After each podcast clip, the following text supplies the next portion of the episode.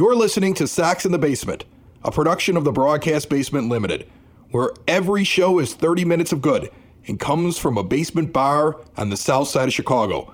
Pull up a stool, pour a cold one, and join us right now for Sox in the Basement. Heard everywhere podcasts can be found, and always at soxinthebasement.com.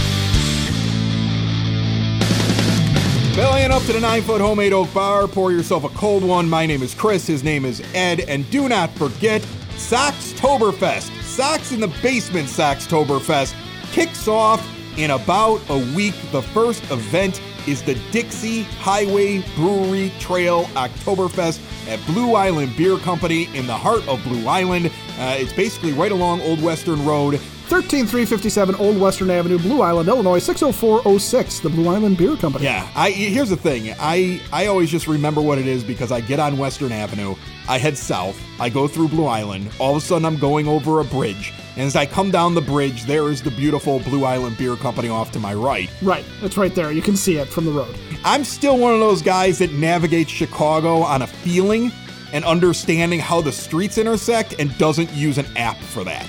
You know, I mean, I'm, I'm an old guy. That's that's how I find things. Okay, boomer. I got called that today. I got called OK Boomer today. I know. In a, I'm not a boomer. First of all, Gen Xers like me laugh when we get called the boomer. Because guess what? We're neither a boomer or a millennial or whatever else you want to call yourself. We're the coolest of all the generations. We're Generation X. We're, we're, sitting back drinking beers, watching the boomers and millennials fight each other, and going like, you do realize you're like parent and child, right? And we're just the middle kids that are sitting here watching all this go down. Yeah, I'm to explain why I got called that here in just a quick second, but I want you to know that the Dixie Highway Brewery Trail Oktoberfest tickets are only 40 bucks. Go to eventbrite.com. Get them while you can. When they run out, they are gone. Let me list off the breweries that are going to be on this thing Horse Thief Hollow, Open Outcry, Blue Island Beer Company, Evil Horse Brewing, Flossmoor Station Brewery, Rabbit Brewing, One Trick Pony, and Thornton Distilling which has some of the greatest pours. I'm telling you, the spirits they have in this, they have a, a pecan whiskey that has no sugar, no additives. They actually take roasted pecans and they just roll the whiskey through the pecans. It's absolutely insane. I'm looking forward to that one. Yeah, I hope they're bringing that one to the fest. Remember, you're drinking all you want to for three hours from 2 until 5 p.m. Beers, brought, chips, fire pits, swag. 40 bucks get you a lot on this one. Next weekend, 26th of September. Get your tickets on eventbrite.com. And now let's talk about why I was called a boomer. Uh, I was called a boomer because I got angry on Wednesday night at the baseball game. Why'd you get upset, Chris? Well, it's a very intense moment in a game where it's tied. I'm already kind of ticked off at Tony La Russa. And, and I, am going to say this right off the bat. I, I give Tony a lot of leeway. I didn't like the way he was hired, I didn't like the process. But here's a guy that took a team that had massive injuries and got them to this point. So you try to give him the benefit of the doubt. And it seems like eh, against really big time opponents, opponents he might face in the postseason lately, he's done a very good job managing. But against the Angels in game two of that series this week on Wednesday night, Gavin Sheets was so important getting him from second to third that you gave up Leury Garcia in a bunt. And then, you know, just a batter or so later, you've got him running on contact from third base and he's gunned down. And I'm like, if that runner was so valuable to get to third, why are you just letting him just get cut down on a ground ball? There's only one out in the inning. I didn't get it. Some people might disagree with me, but like that runner was so important, you gave up an out for it. And then you turn around and you just let him get gunned down by like 20 feet. And I don't know why the contact play was on, but just skip past that. Michael Kopech's on the mound and he's doing wonderfully. It's a tie ball game. And then morons, Ed, morons, start the wave out in the bleachers. Now, I am not the fun police, and this is why I got called OK Boomer on Twitter because uh, you know that's the response whenever anybody says that what you're doing is ridiculous is to just throw an insult out and call them old. But this has got nothing to do with being old. This is not old man yelling at a cloud. I liken it to this. If your football team, let's say you're a Bears fan, and they miraculously are on the five yard line about to go in in a big game, right? Like, first they got to get to that point. But let's say they get to that point. And this is a true hypothetical this yeah, year. true hypothetical. All right. And they're at home and you're a Bears fan and they might need to call an audible because it's fourth down and goal from the five at the end of the ball game. It's an intense moment, maybe in the third quarter, wherever it is. You don't scream and make a ton of noise, so you can't call an audible. You don't do something that's distracting to your offense. You would hush.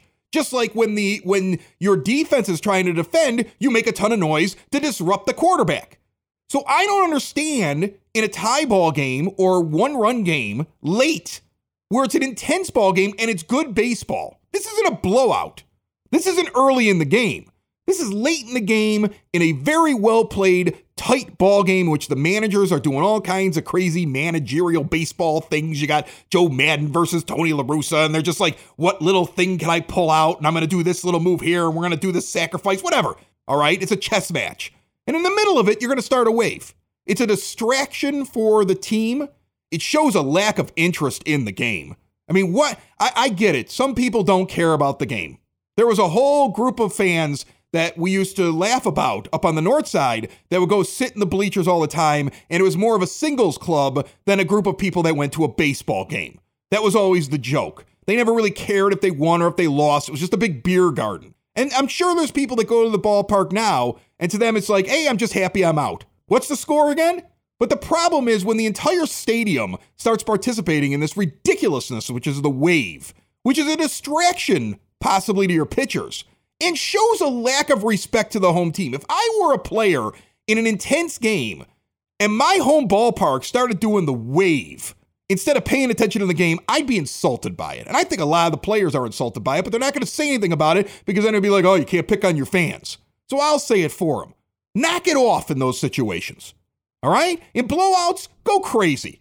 I don't care. Thursday night would have been perfect time to do that. Right. Right. Do it then. What are you doing it for late in the game when we're trying to get the third out. And the greatest thing about it, it was the baseball gods had that home run that broke a 2 2 tie and made it 3 2 land in the section that was starting it out there.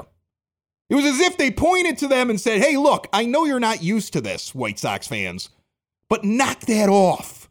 Now, of course, I was, you know, there were a lot of people who agreed with me when I when I made a post about that. But I, you know, some of them just implied that I'm just, you know, an old fogey who hates fun. I love fun. I love fun at the ballpark. Don't do things that are detrimental to your team. The most important thing is winning baseball games. Knock that crap off. I don't want to see that at all in the in the playoffs. There should be at no point, there is no reasonable point in the postseason for the wave at the rate. Unless the game is over, we've won, and we're just doing it now because it's like, you know, I don't know, we're mocking it. It's, it's, it's, it's sarcastically being done at the end. We're laughing as we're hoisting a trophy. We're just doing a random wave. That's fine. Otherwise, I don't want to see it. So, what if we're actually like crowd surfing Leury Garcia through the crowd and doing the wave that way and trying to get him up to the upper deck? Does that count? That's totally cool after a victory. I'll be the after first one that started. Yes, not during the game. Not get in playoff games in high intense situations late in the game when the game is close. It shouldn't be going on. It, it's there's a time and a place. Just like there was a time and a place to cheer and a time and a place to be quiet at a football game. Think of it that way. This episode brought to you by Family Waterproofing Solutions, our proud sponsors. You heard the ad at the beginning of the show. Do not forget you can call them 24 hours a day, seven days a week at 708 330 4466. Mention Sox in the Basement, and uh, you get money off. Check out all they can do at familydry.com and make sure that water stays away from your home. The other thing that's driving me nuts that caused problems, where I got a lot of people who are, eh, you know, annoyed with me, is that I pointed out that this team is playing under 500. They're at 500 to under 500 basically this entire month of September, depending on what day you pick. They are not hot. They are not rolling. They, they are coasting. They keep saying they're not going to coast. They keep saying, Tony La Russa keeps saying all these games matter, and everybody keeps going, oh, he's managing every game like it's the World Series. Well, I hope not, because if the, we're not going very far if this is what's if, if that's the it. case, they're going to be they're going to lose it early on. Yeah. Yeah. I mean, like that's also driving me nuts. And you know, right away, people tried to argue with me on the whole thing. One guy actually went back and looked at every World Series winner since 2000 and came up with three teams that played under 500. My statement on Twitter was generally, teams that do this in September don't win World Series. So, three out of 21 teams because 2000 through 2020, that's actually 21 seasons because you got to count the zero there. Three out of 21, one seventh of, of teams that are at 500 or under win the World Series. So the vast majority do not. You cannot turn this on when you get to uh, to the playoffs. No, you can't. It, there's no there's no such thing as the switch. That that that is the most cliched thing in sports, and it's not just baseball, but any sport where they say, yeah, we can flip the switch as soon as the games matter, or we can flip the switch as soon as the playoffs come. You know, or you got a veteran who doesn't need, uh, you know, it doesn't need a lot of work because they can just flip the switch as soon as everything's ready to go. Now, there's there's a mentality here that you have to have, and you know, I, again, I go back to a show that happened in mid July when Don Paul, who was a Major League Baseball player for a decade, parts of it anyhow, uh, said that one of the things that happens is that there is a different mentality coming to the ballpark when you are fighting for something versus when you are just playing out the string. Maybe, Ed. People believe that the team could be like Sylvester Stallone in the movie Over the Top. When I turn my head around, I flip a switch. Like that. Right. That's my best lie. That's all I could do. I don't even know. It, it was terrible. That was that was awful. I, I was worried for a second that you need to try and smile and raise both arms up so we're making sure nothing bad is happening.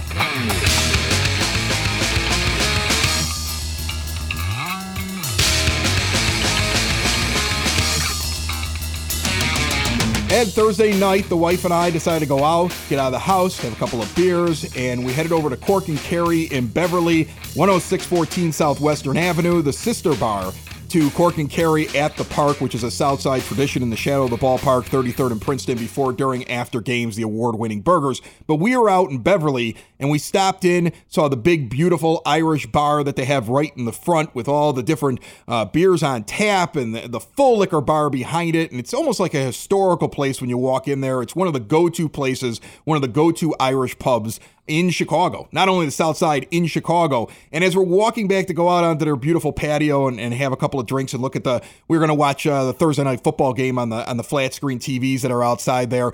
Uh, as we were walking by, she sees one of those rooms that you could rent out big giant rooms that they have where you can have parties you can rent these out they got different sizes depending on uh, what kind of party that you're going to have and she just was a marveled at it she's like i had no idea this was that big. Well, that's what you get when you give her more than 10 seconds to take it all in. And we head outside and we sit down and we have a couple of drinks and I get a Guinness that's poured the right way and enjoyed a beautiful fall evening out there. Uh, if you're in the area, you're watching a White Sox game at home, why do that? Uh, go visit them today, 10614 Southwestern Avenue, and learn more about them and how you can get one of those big, beautiful rooms for a party at corkandkerrybeverly.com. On the phone line with me right now, he's one third of the original trilogy that has grown into a movement in a section behind a foul pole down the first base line. You may have heard of Section 108. These are uh, a group of fans that I don't want to call a cult.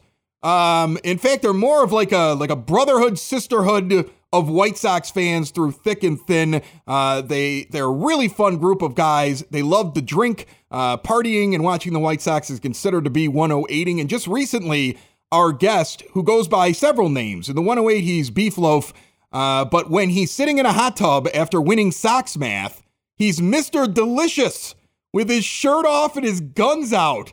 You are the most confident man I've ever met. How are you, Beef?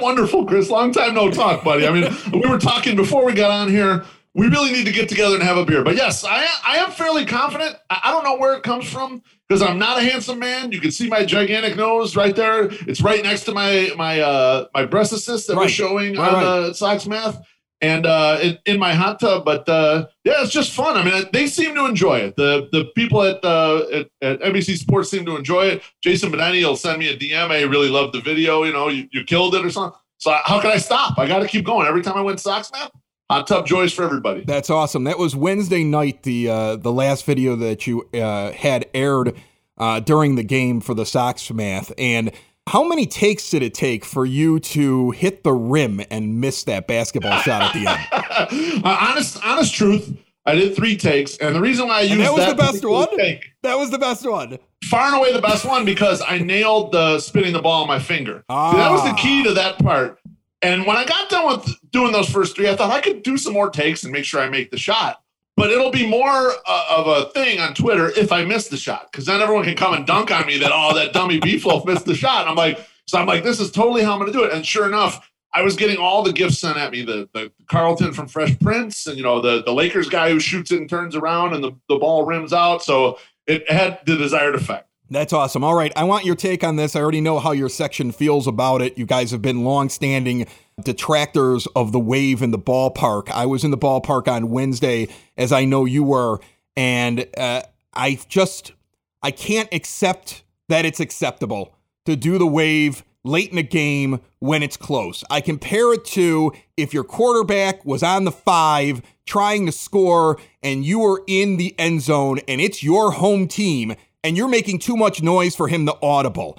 I don't know why fans are doing that in crucial moments of the game late. I get the fun. I'm not old man who yells at a cloud, but there is a time and a place and I hate the thing, and people need to start to understand when to do it, when not to do it. Is there an acceptable time to do the wave in that ballpark? I mean, I think there probably is, although for us as a group, we're anti wave, and that's been a bit for us for uh, going all the way back to the beginning of it. We even have shirts that uh, designate that you shouldn't be doing the wave.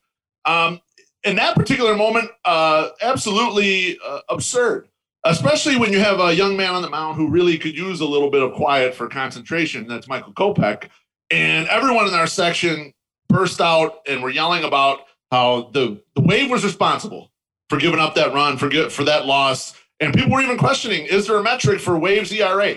Is the, what, is, what is the ERA for the Wave? That's what people were asking us. And I'm like, I don't know. I, I went to Fangraphs. I didn't see it maybe someone could develop. You know what's amazing is that the home run was hit directly into the section that was starting the wave. Yes. that section also had the only two fights that I saw in the stadium that night. The bleachers are out of control right now. What is yes. your thought looking across at the bleachers? Uh, I mean, at, at times I go, man, that's fun.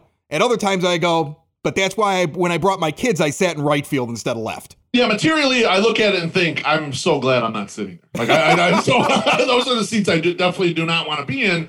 And you know, we're in the lower corner. You, as you mentioned, we're right behind the right field foul pole. And we always take pictures making fun of how the foul pole's right in our view. Those are the cheapest seats in the lower level. And so, if, in our opinion, that's kind of a nice, cozy spot to be. The the bleachers have been a free for all this year, and even before, like early in the season, and not against a contentious opponent, you would see fights out there in the left field bleachers. And and we were sort of blaming it on, well, we just came out of a pandemic. People are first getting out there, they're overdoing it, partying a little too much it seems to be lasting. So I don't know if this is like younger uh, generation of fans kind of are a little more aggressive in the ballpark, and us old guys with low T, we don't, you know, we're not usually looking to fight when we go to a baseball. We just want to have a couple beers and watch the game. So I'm not exactly sure what's what's causing all the ruckus, but uh, trust me, if there were only seats available, we're in left field bleachers. I'll just stay home. what do you think about the overall fan experience? You guys go all the time.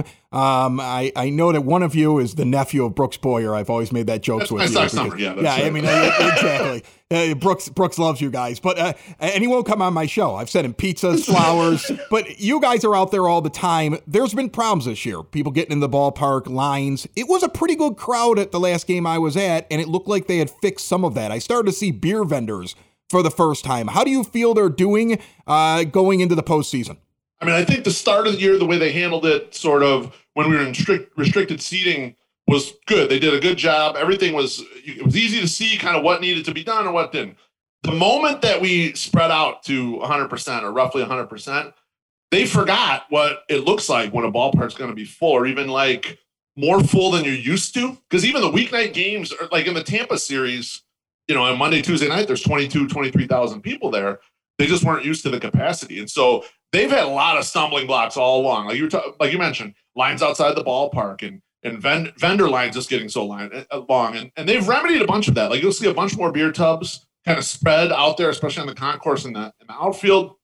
You're seeing they've done a better job getting people in the ballpark. I haven't had a wait in the ballpark now for probably a month going to games. And we show up sometimes late, you know, and, and kind of we we're at kind of after the tailgate or coming in with the tailgate crowd. So I think maybe that's probably helping too. It's breaking up a little bit. People want to go in for the giveaways first. Then you got the tailgate crowd. So you have separate crowds that are kind of going into the stadium. So it's improved little by little. But even now, there's not a sufficient amount of beer vendors. We're just starting to get them to come down. Like I would say, we're probably at this point even still only buying about 20% of our beers from a vendor that walks down that we didn't pre-order on an app or something that. So that's kind of a small amount. Whereas in the past, we were buying almost 100% of our beer from vendors that were walking through the seats. And the 108 enjoys beer. uh, I- I'm just thinking of a like a sign maybe when the wave starts in the postseason, where you guys just hold it up and say "wave stops right here," and you just you just knock it down in section 108. That's a great idea. We, although ever since uh, post COVID, we tend to all pack light. I mean, some of the fellas they used to bring backpacks and they'd have baseballs and things they can get signed and all this stuff. But now with kind of less player contact, uh, you know, due to the pandemic, partially due to the uh, there being a a big fence kind of all around, a big netting around. Uh, as a group, we pack light. So I don't know if someone wants to get that uh, sign into the stadium for us, we'd be happy to hold it up. No doubt about it. I might have to make one for you. I Sounds might- good. It might be something that we have to put together. Who knows? We're, we're going to have to figure something out. My friend, I look forward to uh, having a beer with you. Hopefully, at some point here during the postseason, that will happen. And uh, I will make it over there the next time I'm inside of the ballpark. Uh, which uh, we're going to have some meaningful games. that you and I are going to be inside of that uh, that stadium, and that's exciting. Two years in a row of postseason. But we couldn't go see it in person last year, but we get to go see it in person this year, and I cannot wait. I appreciate you jumping on Sox in the basement. Thanks so much, Chris. Thrilled and uh, look forward to seeing you soon, my friend. Hey, Sox fans, in the southwest suburbs, Davern's Tavern and Lounge in Justice, Illinois has something for everyone. Located at 8527 West 79th Street, they have this large back party room to host an event for up to 150 people. They have a massive outdoor beer garden, horseshoes, cornhole. In fact, they host the Midwest largest blind draw bags tournament every Monday night with a major and minor league. All skill levels are welcome to Man Cave Mondays and live music with DJs on the weekends. Chicago Bears fans, there's free food during all Bears games, and Daverns is a White Sox bar.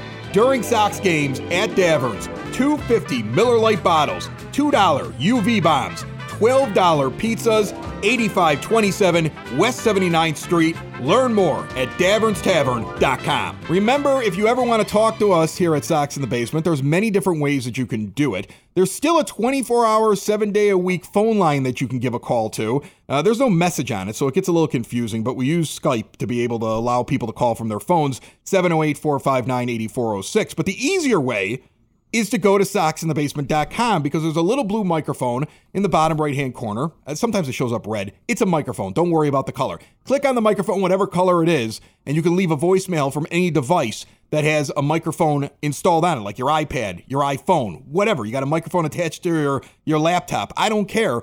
Just go on there. You can leave us a voice message. We'll play it. Or you can go to the contact page and you can write us a message. Scott Van Eck reached out and sent us a message this week. I'm going to read it for you, Ed. And here it is Is it me, or do teams no longer retaliate for hitting batters? How many times are our guys going to get beamed with no payback?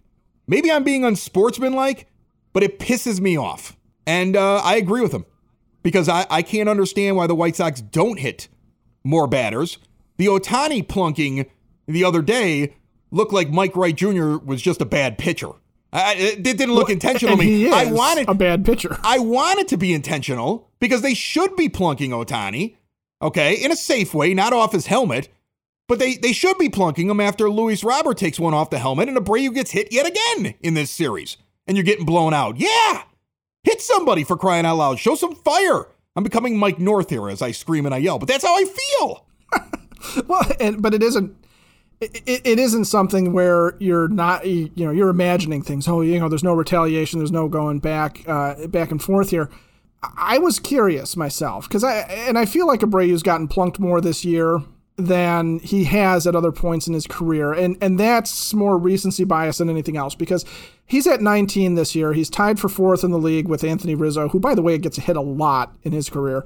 Uh, so it's not surprising that Rizzo's up there, but Abreu's got 19. That's going to be a career high for him. Uh, you know, he's only finished in the top five of being hit by pitch in the league three times in his career. 2015, he was third with 15. 2016, he was fifth with 15 hit by pitches. Uh, 2017, he was fourth in the league at the end of the year with, again, 15. So he's already at 19. He just has not been hit in games where Sox pitchers have gone back and also hit a batter. The Sox, as a staff, have only hit 46 batters this year. They have nine games only where they've hit more than one guy. Of those, only May 11th is a game where Abreu got hit. And I don't know the order of these. I didn't go back and rewatch the games to tell you if there was Abreu gets hit and then the hit by pitch comes back later. But really, there's only six games. Six games out of the 19 times that Jose Abreu's been hit this year where the White Sox have a hit by pitch on the stat sheet. So you are not imagining it. There is not a tit for tat going on. Abreu gets hit, and then the Sox pitchers do not just they statistically just don't have a hit batsman there. So it's not necessarily a situation where Abreu's the retaliation for a White Sox pitcher hitting a batter, or vice versa. And the thing the other night with Mike Wright getting thrown out, uh, you know, I I understand where La Russa was coming from, where he's sitting there going, "What are you kidding me? You're worried about stuff that happened on Monday, and you think we're retaliating now for Monday night?" Right. No, like you know, that's it. It is insane, and and I I know there's some things about you get that warning, and then you get you know guys get ejected, things like that. It's you know they do have to watch it, but I don't think that Scott's wrong in in his observation because as I'm looking at it, just on the sheer numbers of when is a Abreu hit, for example, and he's leading the team, uh, when do Sox pitchers hit guys in those games? Six out of 19 times. That's it. I mean, that's not even half. Here's the thing I don't understand. I had a manager at the beginning of the year, early on, say publicly that he totally understood why an opposing team would hit his player because the guy hit a home run off of a position player pitching. And, that's what's crazy to me. That to me seems far less egregious what Yermin Mercedes did hitting a bomb on a 3-0 count against a position player pitching. That that isn't as bad as if let's say the White Sox would have beamed one of the Twins players, one of their stars and hit him in the head. All right? Then then I would understand the Twins coming back at us. So that's what's confusing to me is that I have a manager who's publicly stated that he totally understands when another team throws at his team, which means he feels that there are times when it is perfectly acceptable for you to hit the opposing team. There are there are reasons for pitchers to target batters. That's what he's saying when he makes those comments a few months ago. But yet, for some reason, it seems like there is no reason for his pitchers to ever target another team's batters, to never put one off of some guy's hip because they're sick of watching Jose Abreu get hit in the elbow. I mean, he took that one right near his elbow the other day. Imagine if that's a little bit off to the side and you lose him for the playoffs. And I know that he leans over the plate, but at some point, I would just like to see hey, you know what? We're going to protect our guys. And you, you want to call me a meatball for that, fine. But it, I don't get it. And the re- and I think the thing that I really don't get is if it was a philosophy that La Russa had shown his entire career where he just doesn't do that, then I would say, okay, he just doesn't do that. But I heard from his mouth earlier this year that there are acceptable times for his guys, his guys, to be hit by another team. So if if that's how he feels about the game of baseball, that's why I'm perplexed by this. That's why I can't wrap my head around it. So I'm I'm with the guy who, put the message on the message board. I I I, I don't understand it either. I, I get it if it's a close game. I even got it when they were low on players and they had so many injuries and like, we we can't get into a beanball war with somebody and somebody gets injured. Well, why are we messing with this? But now at this point, I, I don't see a reason not to do it. I, it. It almost seems like you have to just to tell people, like, hey, we're not going to get pushed around. Again, though, I think this goes back to the original point at the beginning of the show. We're not firing on all cylinders. We don't have an edge. We're losing our edge. Okay? By losing more games than we're winning. We're losing our edge going into the postseason. That's what concerns me. There's got to be a point in time where you put the armor on and you go to war, and it's take every single game from this point on. And I don't think you can have that mentality where you're like, all right, today's the day, guys. Get your edge and get ready for battle.